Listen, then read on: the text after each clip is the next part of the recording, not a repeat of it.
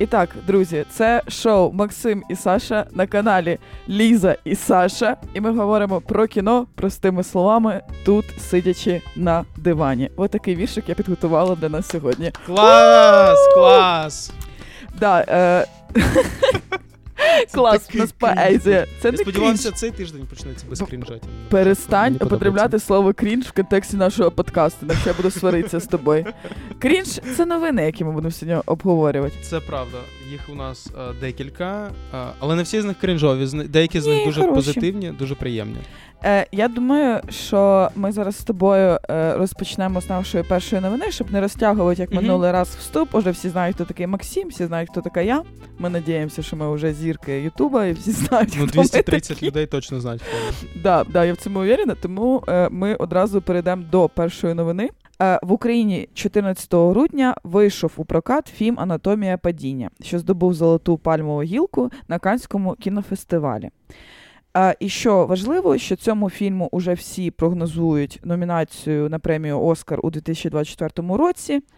І це якби дуже цікаво, тому що це вважається один із найкращих взагалі фільмів дві тисячі двадцять третього року, ну по версії багатьох е, видань. Е, до речі, да, і багатьох кіногуртків в Америці, оскільки це дуже е, розвинута тема, там кружки кінокритиків, вони багато е, віддають цьому фільму перевагу е, як найкращий фільм року, як найкращий сценарій, як найкраща драматична головна роль, хоча і режисерську і роботу. режисерську роботу, хоча, mm-hmm. на мою думку, там е, найбільш гідно зіграв е, хлопчик, який грає одну з головних ролей, mm-hmm. і собака.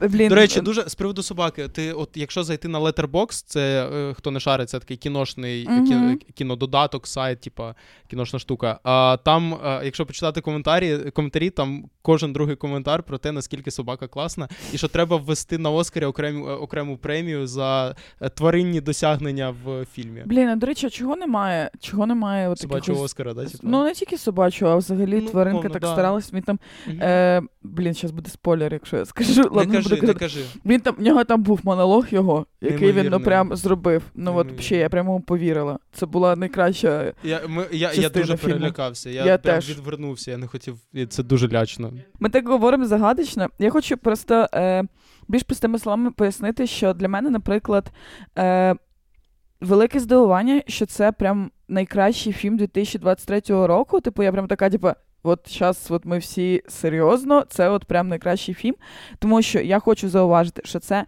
непогана картина, це доволі таки якісний, ну, якісно зроблений фільм, але я його дивилась сьогодні вранці, і е, в мене виникло дуже багато питань, тому що, перше, це фільм, який доволі таки повільний за своїм темпоритмом. Хоча я, в принципі, такі фільми люблю. І знову ж там, типу, я дівчина... Ой, я Ерл і вмираюча дівчина. Це теж мій один із улюблених фільмів, але він доволі повільний. І багато хто з моїх друзів, яким я радила цей фільм, вони мені казали, що вони його не змогли додивитися. Тобто я, якби, нормально відношусь до подібних картин з таким темпоритмом. Але при цьому я дивилась, і я така, да, тут хороший сценарій, тут хороша акторська гра, тут непогана режисура, тут хороший візуал. Але це не якесь, знаєш, як геніаль... геніальне кіно, яке б я б хотіла передивитися ще раз. А для мене це дуже такий вагомий показник, коли я дивлюсь картину і думаю, типу, так, вже пройшла година. Вже пройшло півтори години. Я кожні півгодини да, дивився на годинник, бо це було дійсно дуже тяжко. Якщо ще, знаєш, там перша година, умовно, вона проходить дуже цікаво, оскільки фільм намагається вдаватись детективним трилером, хоча він насправді таким і не є. І от потім, коли він перестає ним здаватись, то фільм стає ще гірше, ніж був в натурі.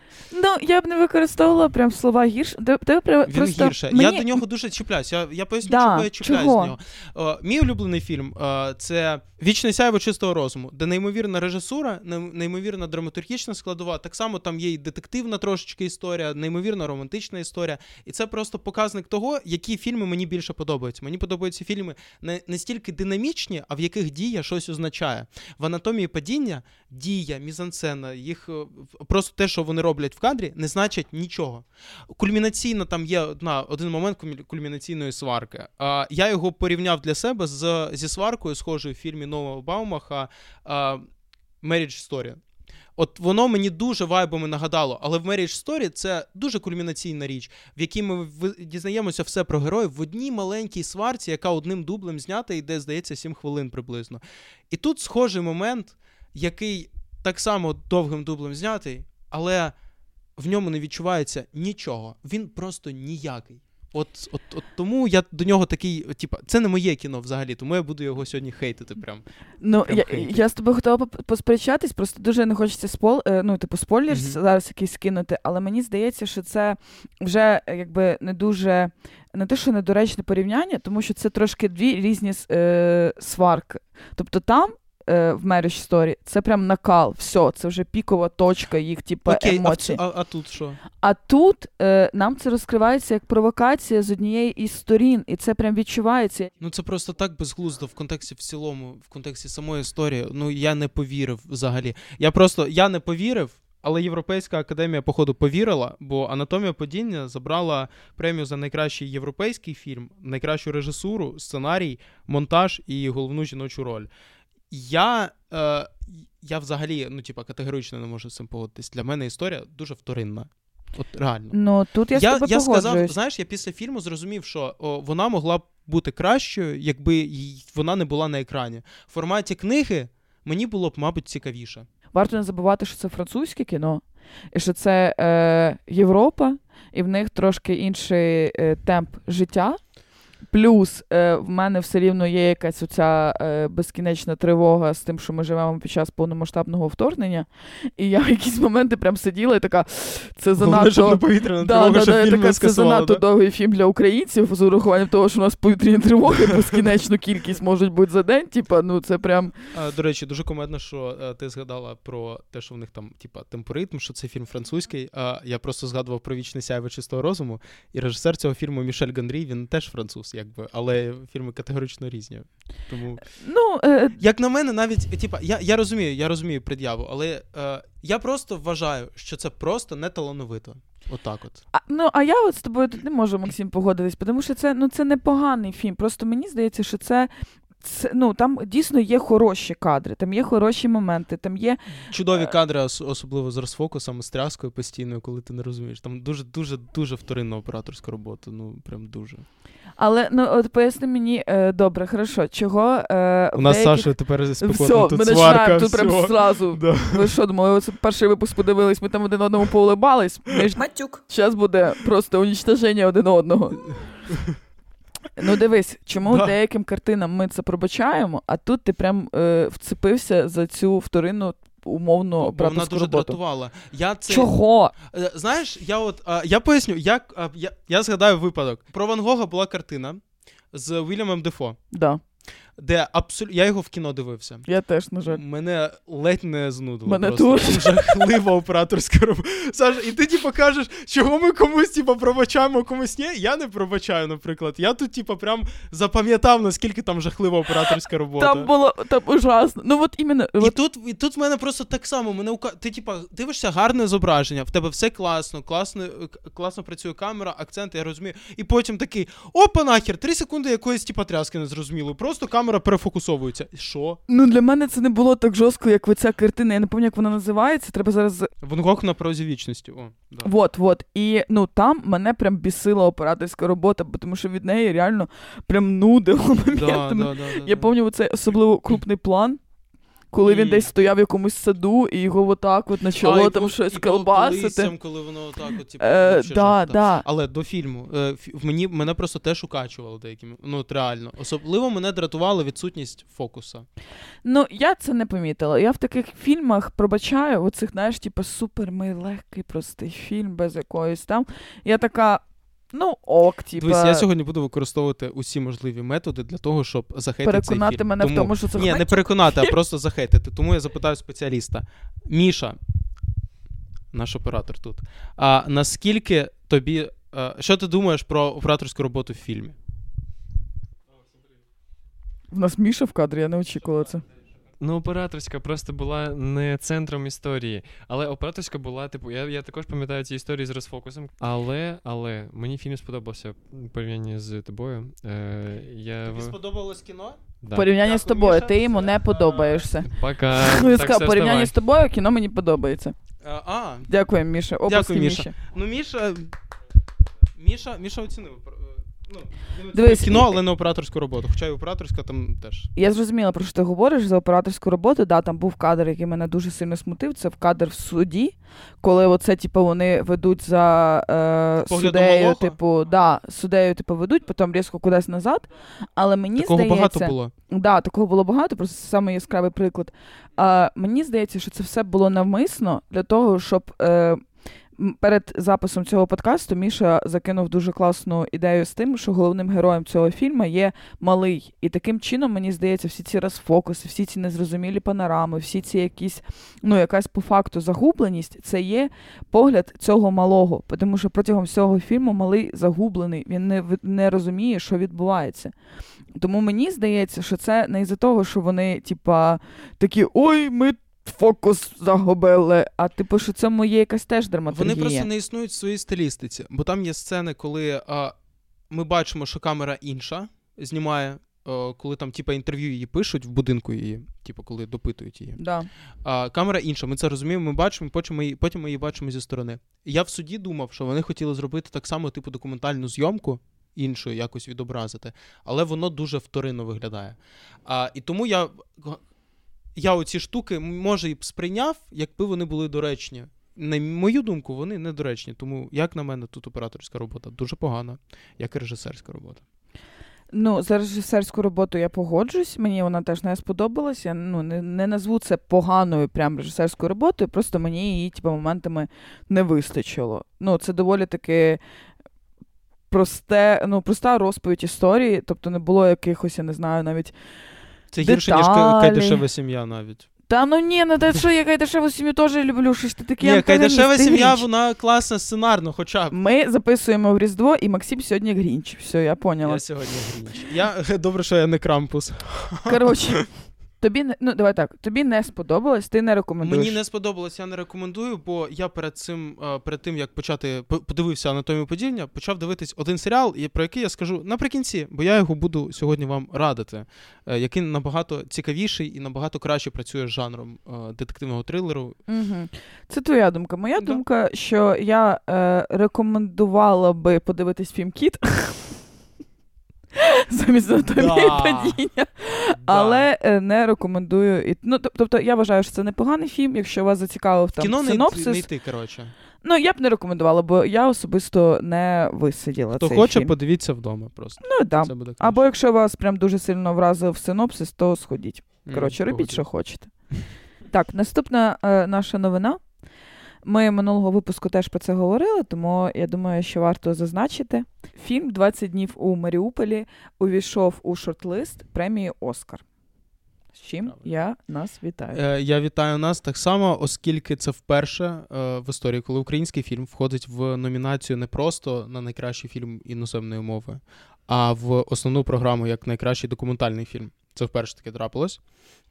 Будемо бажати його, побажаємо його успіхів, щоб він пройшов в основну номінацію. Багато ми не будемо про нього говорити, як ми минулий раз казали, що ми про нього говоримо, поговоримо більше до вже типу, самого Оскару. Ну, суть в тому, що ми просто за цим слідкуємо, і я думаю, що ми так ще з кожен випуск будемо розповідати, що про двадцять днів Маріуполя. Це насправді класно, рухається. Коли ми так багато ну, говоримо да. про український фільм, типу на міжнародному визнанні. Це дуже класно. А, але а, найцікавіше це те, що прокатом цього фільму займався а, дистриб'ютор Art House Traffic, український дистриб'ютор, який підписав угоду про співпрацю з компанією а двадцять чотири. Да, це це студія незалежного кіно а двадцять чотири, в принципі. Е, так можна її описати. Це mm-hmm. неймовірно, оскільки а двадцять чотири відповідальні за всі найкращі фільми минулого року. Це «Все всюди і водночас», «Кит», е, всі фільми Аріастра, всі там «Норсмен», «Сонцестояння», «Ейфорія». Ну, ейфорі... Серіал, а, да, вони ж робили «Ейфорію», до речі. Дуже класний серіал да, вони да. робили на Netflix нещодавно. Біф, да, «Сварка», дуже класний серіал на Netflix, взагалі неймовірний серіал. а двадцять чотири це зараз, це найкраща що є в світі кіноіндустрії. Це правда. Бо, ну, на Діснеї ж там різні.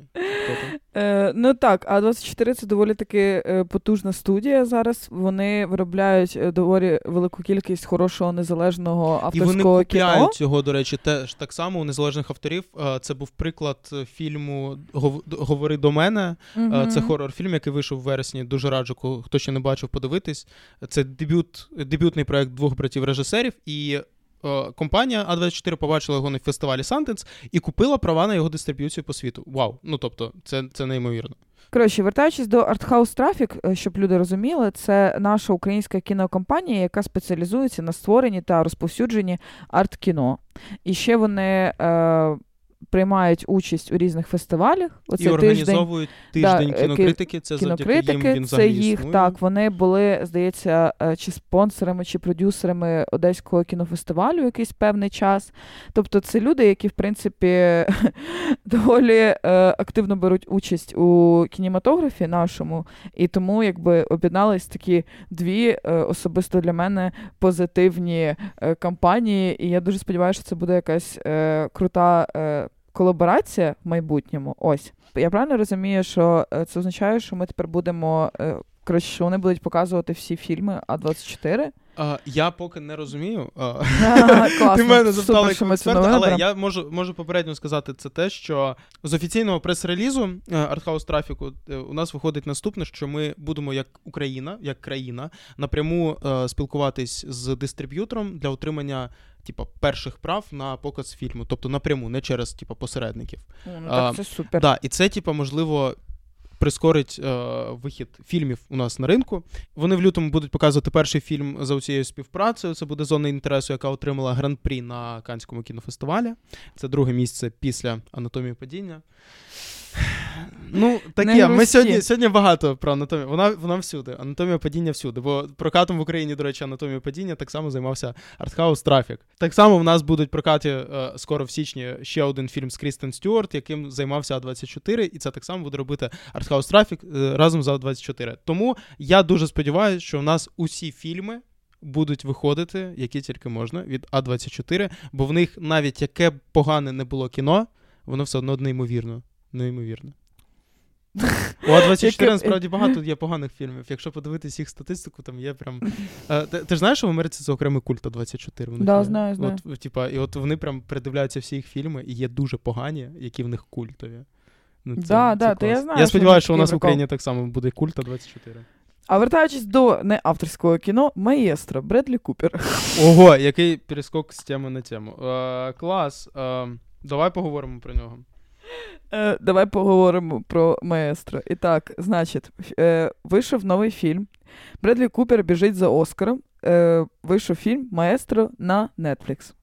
Угу. Так звучить ця новина. Вийшов фільм «Маестро». Це друга режисерська робота Бредлі Купера, якщо я не помиляюсь. Угу. Правильно? Да. Е, вот. І він вийшов на Netflix одразу. Угу. Не в кінопрокаті. Mm-hmm. Хоча можна було сходити теж там дві з половиною подивитись. Я б не пішов. Коротше, всі кажуть, що е, Бредлі Купер буде номінований за найкращу чоловічу роль, да. Що е, буде номінація за найкращий фільм. І, ну, знову ж, типу, купа якихось позитивних відгуків. Хоча я... Тут я буду противною людиною, яка е, не задоволена цією картиною. Ну, для початку треба людям розказати, про що цей фільм. Вот. Тому пропоную давай, для цього почати. Давай, я перетягну трошечки в пальму. Uh-huh. А, це фільм про композитора, диригента, маестра, дякую, Леонарда Бернштайна. А, це людина, яка написала, я думаю, багато хто чув, написала «Вестсайдську історію», музичну складову до неї. А, і це якраз байопік про його... Uh, ну, це дуже складно пояснити, про що це насправді. Бо Та я ні, коли... ні я, в плані, я в плані от про що саме, знаєш, бо я коли починав дивитись, я думав, що це буде байопік про те, як про його творчість і як творчість впливає на його життя.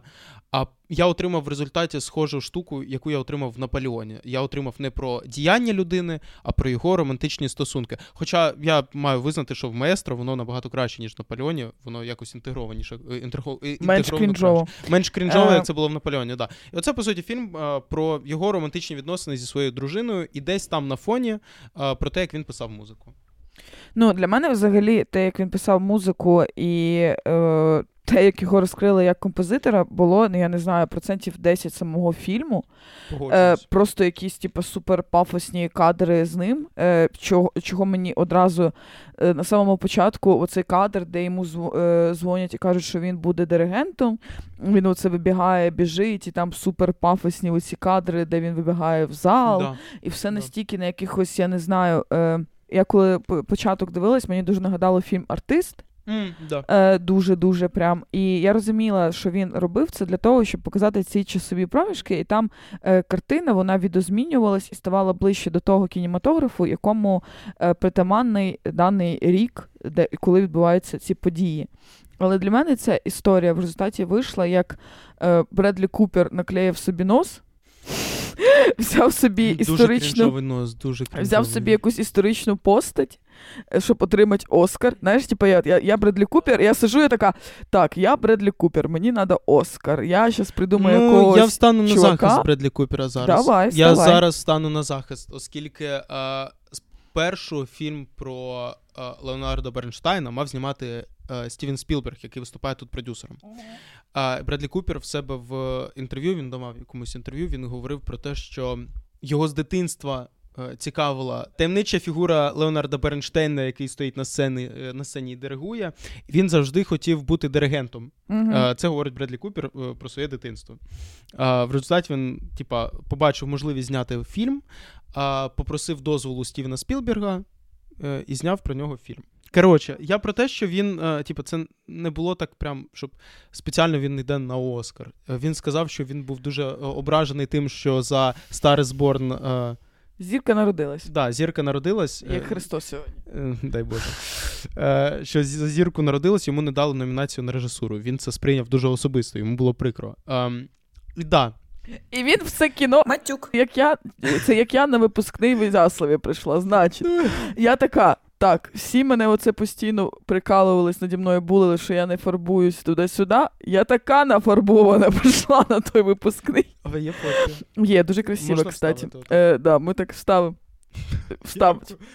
Сама, не забудь їх скинути. Прикол в тому, що, типу, ну, що значить, що він дуже сильно образився, що йому не дали номінацію на Оскар за найкращу режисуру, і він щось такий, я тут щось таке кіно зніму. Матюк. І він просто, ну це, я, я, я перепрошую, якщо комусь сподобався, я не хочу, типу, хейтити, але це все виглядає, як, типу, він такий, так, перечень людей, які отримували Оскар за найкращу режисуру. Ага, в основному це давали, коли знімали якийсь, типу, біографічний фільм. Кому давали більше Оскарів? Так, Стівен Спілберг, треба з ним заколабитися. Треба зняти фільм за його сценарієм. Ще Мартін Скорсезе продюсер. Там ще й Мартін Скорсезе, до речі. Він всіх зібрав, він такі, пацани. А от ви кажете, держкіно кумовство. Вот іменно. Він такий, братва, матюк. Оскар хочу, пожалуйста, дуже надо, вообще, на полочку для себе. Ну я вас прошу, помогите, Мартін, Стіві, бля, ну давайте вместе зараз тут кіно знімемо. І це... Це, це розвод, ці діти, Леді Гага, непонятно, що сталося. Да, да, понимаєш, і мені із-за цього, ну... Знову ж, візуально це гарне кіно, там хороша операторська робота, там, е, ну... Зам... Ну, акторські роботи класні, ну, неймовірні акторські да, роботи. Да, мені дуже да, сподобався да. Бредлі Купер, як Леонард Бернштайн. Мені дуже він сподобався, і я реально думаю, що це може бути єдина нагорода. І за, за о, Оскар за найкращу чоловічу роль? Я думаю, що, ну, номінація, як мінімум. І неймовірна Керрі сподоб... Міліган. Да, неймовірна да. Взагалі. І абсолютно. Ще е, Майя Хоук мені сподобалась Майя теж. Вона, ну, принципі... її дуже мало, до речі, було. Але в неї дуже маленька роль, але вона запам'ятала. Я її прям дуже люблю. Це Майя Хоук, у неї дві крові такі змішані. Да, да, да, Ума да, Турман да. І Ітан Хоук. Це Майя Хоук. Що? Е, кажуть... Е... Е, блін, от Бредлі Купер приходить до Netflix і каже: «Ребята, я зняв дуже класний, точніше, я хочу зняти дуже класний фільм». От е, і Netflix каже: «Ну про що твій фільм буде?» Ну дивіться, мій фільм розповідає от історію такої людини. Він тут про Америку, про от такі теми піднімає, все таке. Вони такі: «Блін, ну не знаю, якось чи зайде, не зайде». І Бредлі Купер каже: «А, головний герой гей». Блін, а, чого ти раніше не сказав? А, до речі, так, да, Міша, Міша правий, але це дуже... І просто знову Оскар буде, і це буде знову прив'язано до е, толерант, толерантності. Ви думаєте, що це із-за того, що він це прям спеціально так зробив? Ну, давай об'єктивно. Вона, от, от його е, бісексуальність, вона хоч на щось впливає? Ну да, mm-hmm. Оце мені цікаво, до речі, що, по-перше, мене бісить тут навіть... Забудемо про те, що це бісексуальний, забудемо взагалі, що він гей чи хто він, я, ну я так це теж до кінця не зрозуміла, просто його хлопець на початку фільму, просто якого зникає. Нам показують, який ведуть якусь лінію. Я спочатку думала, що це буде трикутник їх любовний. В якийсь момент просто цей герой зникає, це ніяк не розкривається, просто всі забувають про те, що він бісексуальний, там був тільки якийсь один жарт про те, що він ха-ха-ха, я з вами думав, спав. І там, да, маестро да, дуже да. багато таких приколів, що вони щось нам закидують, щось розповідають, а потім це ніяк не розкривається. І тому, ну, для мене перші сорок сім хвилин, це як якась, я не знаю, це як репетиція перед фільмом була, тому що вони там щось накидують, накидують, накидують. З сорок сьомої хвилини все отак от Ой, перевертається, да, змінюють. Ну, там дійсно, експозиція да. просто вічність. Вона годину таке... майже йде, дійсно. У мене таке враження, що вони настільки злякались, що ніхто не знає про цю постать нічого, що вони просто за ці сорок сім хвилин, це була як, ну, вони би ще якусь відеолекцію нам замість цієї експозиції включили би, знаєш, типу... Бредлі Купер з носом біля дошки показує. Да, да, розказує, що це за персонаж, що це за людина. Ну, кіно ж не для цього знімається. Якщо люди не знають, що це за персона, що це за головний герой, не знають нічого про цього композитора, то як мінімум вони або це прочитають в інтернетику, дякувати Богу, в нас є інтернет, або ж вони, ну, після перегляду фільму зацікавляться його постаттю і підуть, почитають теж десь, я не знаю, в бібліотеці. І тому, ну... Я погоджуюсь. Я єдине, що хочу сказати, там є тільки одна сцена, яка мене дійсно вразила. Це е, сцена десь в третьому акті, де він диригує в храмі в якомусь, церкві, в католицькому, щось таке. Вона просто неймовірна. Це єдина сцена, яка мене дійсно вразила, дійсно сподобалась. От там я відчув... Е, От якби весь фільм був от саме таким, як ця сцена, де він диригує, де видно його жагу до творчості, де видно те, чим він займається, те, що він робить, от тоді в мене не було питань до цього фільму. А так, е, насправді, середнє, дуже середнє кіно. Хоча західному критику, вибачте, дуже сподобалось, тут оцінка на метакритику сімдесят сім у нього середня, я, чесно кажучи, не розумію такого. Ну, я правильно тебе зрозуміла, що ти хотів саме історію про цього композитора, про Леонарда? Так, бо я не знаю нічого про нього. Я думав, типа, я зрозумію його як особистість, як, перш за все, творчу особистість, бо нам подавали трейлери, пам'ятаю, людина, яка написала вестсайдську історію, людина, яка приклала руку до, і там купа-купа творів, а я дивлюсь романтичну Романтичну комедію, до речі, там є доволі смішні сцени.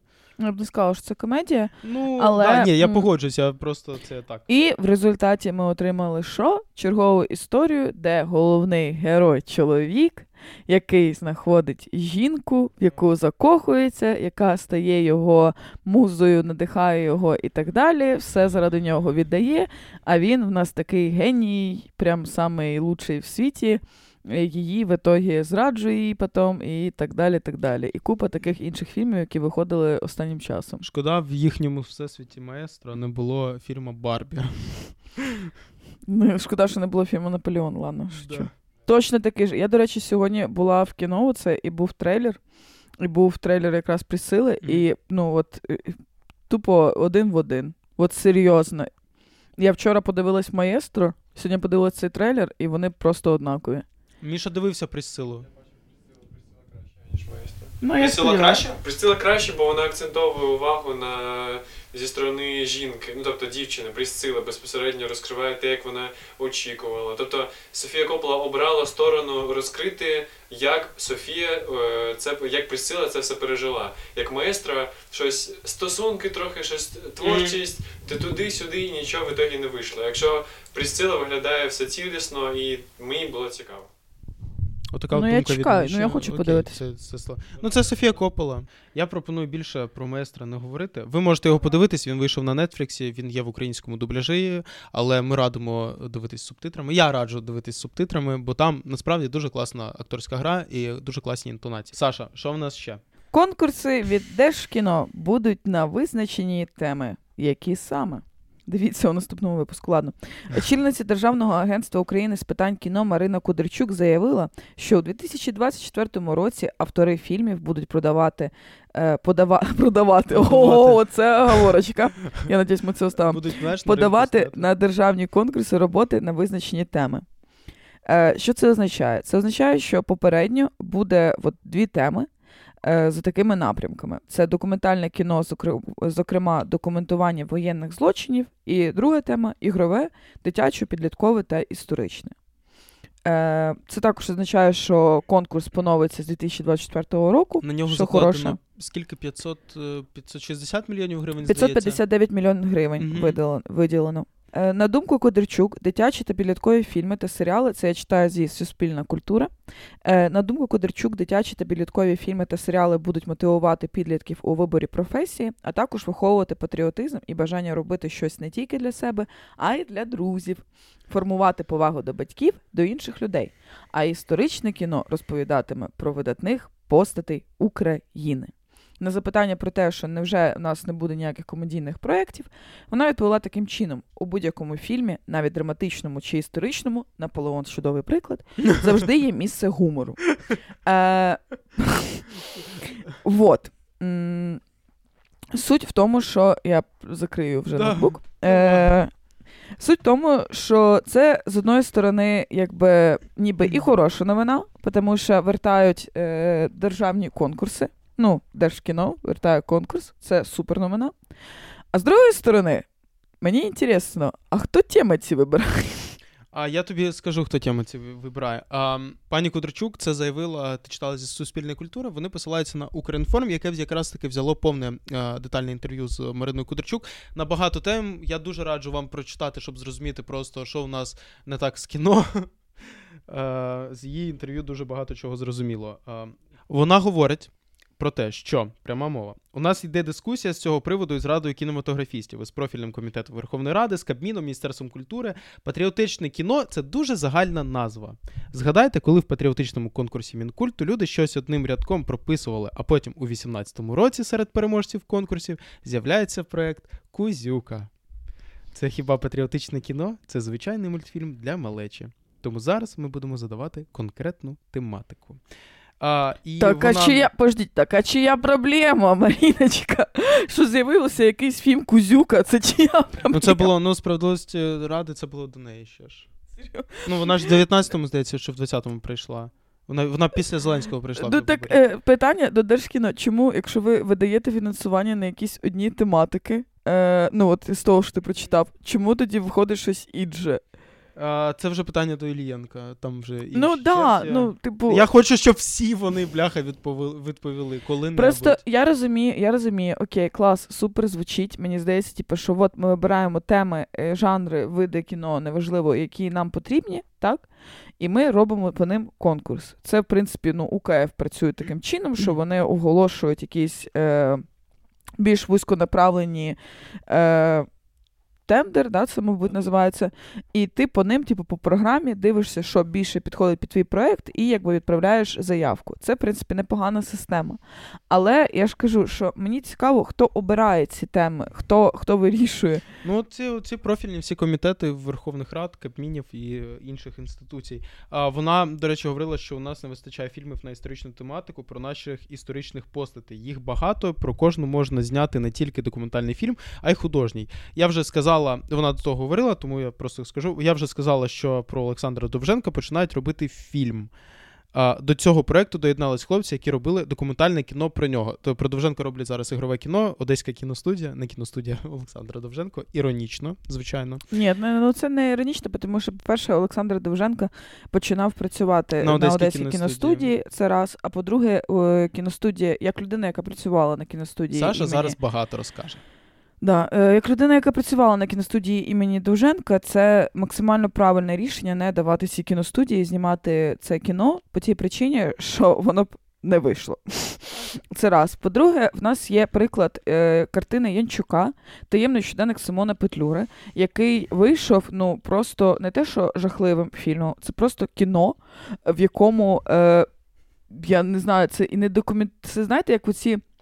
По телеку нам показували документальні, блін, як це називається, коли, типу, не, ну, да, щось типу докудрама, коли відновлюють події. це ре... реконструкція. Реконструкція. Реконструкція подій просто. І в нас просто, типу, таємний щоденник Симона Петлюри, це виглядає як дешева історична реконструкція подій. Знаєте, що, типу, як якась лекція для е- школьників про те, хто такий Симон Петлюра. Там немає ніякої взагалі режисури. Там просто... А цей фільм робився за підтримку Держкіно? Да, за да, підтримку, за підтримку Держкіно і ще й фінансування О, за кордоном. Круто. Це по-перше. По-друге, цей фільм теж не одразу вийшов. Ну, це, типу, е, в Янчука є хороша картина, це «Голод тридцять три».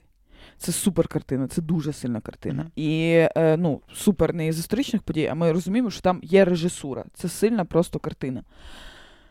Таємний щоденник Симона Петлюри. Це така якась, я не знаю. І, типу, я працювала там, я бачила весь цей процес. Я працювала там е, хлопавкою, е, асистенткою режисера. Потім ще Ліза там працювала. Моя перша робота е, за зарплату, типу, на ставки, взагалі не знімальному майданчику. І тобі, майданчик. Тобі фільм сподобався? Ні, та він нікому не сподобався. Кому він не нікому. Навіть люди, які там працювали, казали, що типу. Коротше, давайте вернемося до цих. По-перше, ми... а, до чого ми до чого ми це все говоримо? І у нас є приклад от щоденників Симона Петлюри, просто Саша. Петлюри. Чому Петлюри? Чого ти це все говориш? Для чого? Я зараз говорю це до того, що е...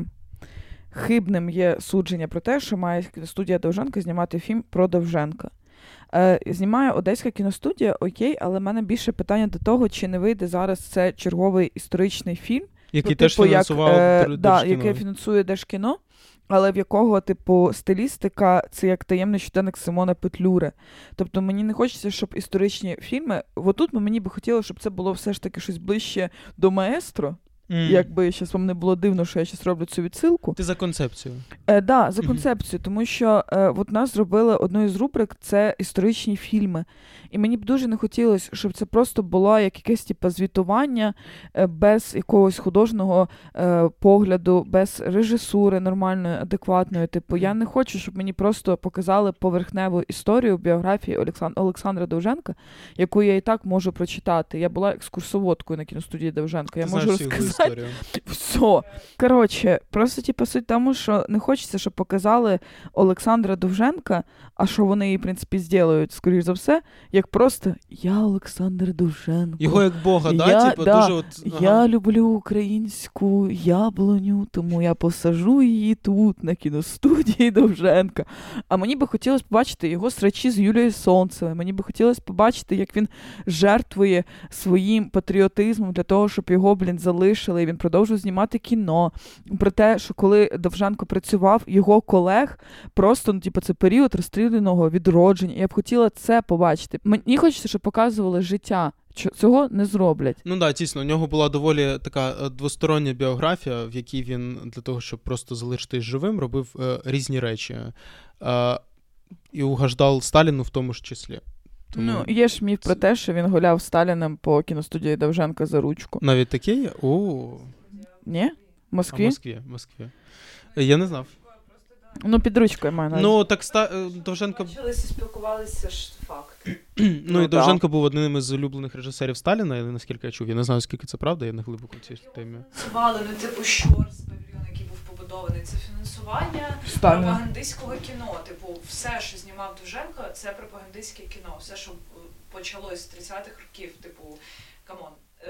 Основна його... Мені дуже цікаво, яке зараз кіно буде знімати Одеська кіностудія. Я не кажу, що це буде щось погане, але мені цікаво, наскільки вони достовірно це все передадуть. Довженко молодець. Довженко залишав українськість в його фільмах. Він залишав цю культурну е, спадщину. Це клас. Але просто... Е... Блін, нас дуже туди не понесло, куди не так, треба. Нас, нас понесло не туди. Ми, коротше, ми дуже не хочемо... І воно щоб... все виріжеться, я дуже думаю, так, але... Ну, ми дуже не хочемо, щоб, кіно... щоб Держкіно е... оці п'ятсот, п'ятсот шістдесят мільйонів гривень витратило на бог зна що, від чого ми будемо плюватись. Е... Краще вже вони в, той, в такому випадку їх витратять на армію просто. Е... п'ятсот шістдесят мільйонів гривень. Типа, це дохріна грошей. Це дуже багато грошей. Я просто нагадаю, що жахливий фільм «Крути» дев'ятнадцять вісімнадцять коштував а, приблизно шістдесят мільйонів гривень. Ну, я не дивилась «Крути», до речі. Це жах, це ні, не це не можна я, дивитись кожен. Е, можу.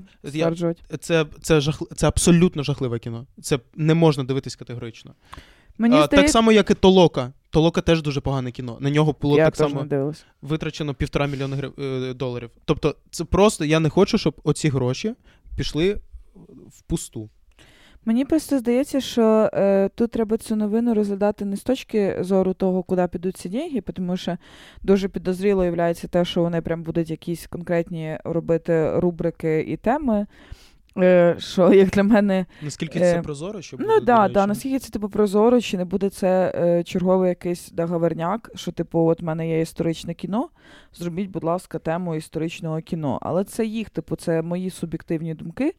Мені здається, що, ну, звісно, всі знову обурились цією темою, і мені здається, що варто все ж таки повертатися м, до чогось іншого, повертатись до якогось авторського кіно і повертатись до певних малобюджетних картин, як, в принципі, в свій час робили ті ж самі е, французи з французькою новою хвилею, що є для мене дуже великим Корейці прикладом. Так, е, так, типу, ну, е, Трюфо, Гадар, це французька нова хвиля, вони були там кінокритиками, більшість із них, в них не було грошей, в них не було фінансування, типу, просто брали камерку, шли і знімали. Так само, як і в Італії, теж робили в свій час. Гарічі так робив в дев'яностих в Британії. Карти, ну, деньги, е... два ствола зняті за п'ять копійок. Так, тому що е, от виходить ця новина, ми такі, вроді, да, тут нічого поганого немає, якщо копнути, типу, глибше, ти таки думаєш, як я вже сказала, типу, а не буде ли там якась оце кумовство чергове? Ну, буде. Буде, от, і якби, ну, ми бачимо тенденцію того, що гроші дають переважності все ж таки вже режисерам, які вже щось знімали, вже щось робили. І мені здається, що замість того, щоб зараз, типу, засмучуватись, опускати руки, розуміти, якби, негативність цієї новини, краще просто, як казав наш е- викладач з драматургії, для того, щоб знімати кіно, камера не потрібна. Просто береш оператора і їдеш в Карпати. Це дуже філософська мисль. Вот. Так що для того, щоб знімати кіно, камера не потрібна. Ну, е, це, типу, філ... на подумать. Пишіть коментарі, чи ви поняли. Я хочу один момент вкинуть. Е, ще раз уже. Коротше, з приводу е, історичного кіно і все таке, е, типу, є, наприклад, фільм, який готується, я не скажу, не, не назву, що за студія, що за люди, я просто бачила це, я їм навіть писала якось директ. Е, люди знімають фільм, е, готують фільм про е, гурт «Фантом два». От, е, хто не знає, це типу, от, от, а от ти не я знаєш, не Максим, не а знаю. От вони знімуть, і ти підеш і подивишся, я сподіваюся, що в ребят все буде окей, і ти зможеш е, дізнатися, що це за гурт, а це взагалі я дуже раджу. Так, це територія «Фантом два», це такий електропоп, е, я не дуже розбираюсь в жанрах музики, але, коротше, всім дуже раджу, всім дуже раджу «Фантом два» обов'язково слухати. Це студійне кіно, чи це вони е, за свої гроші? Так ось, так ось. Ага. І е, люди е, на цей фільм збирають донати. Люди копійчини збирають, типу, просто по, по крашинкам. Тому що це легендарна група, легендарний дует. Це ти, якщо просто подивишся, як виглядала ця пара, чоловік і жінка, точніше, ну, вони не пара, а сімей... Ну, коротше, хлопець і, і, і, і дівчина, ді... ну, що один, що друга виглядають просто неймовірно, типу, на момент дев'яностих років. Ця дівчина, ну, це Леді Гага, типу, до того, як Леді Гага вообще ще пішки під стіл ходила, типу, тобто отакий вайб. Е, і от зараз, і на цей фільм я бачила, що люди збирають донати, будь ласочка, ми дуже хочемо це зробити, ми вже перерили всі можливі архи, архіви, ми там, типу, копаємо, шукаємо матеріал, щоб зробити кіно про цих людей, про цей гурт. Е, якщо хтось може там нам допомогти попрацювати і так далі, я їм теж писала, що якщо що, йоу, типу, я там кваліфікована друга режисерка і все таке інше.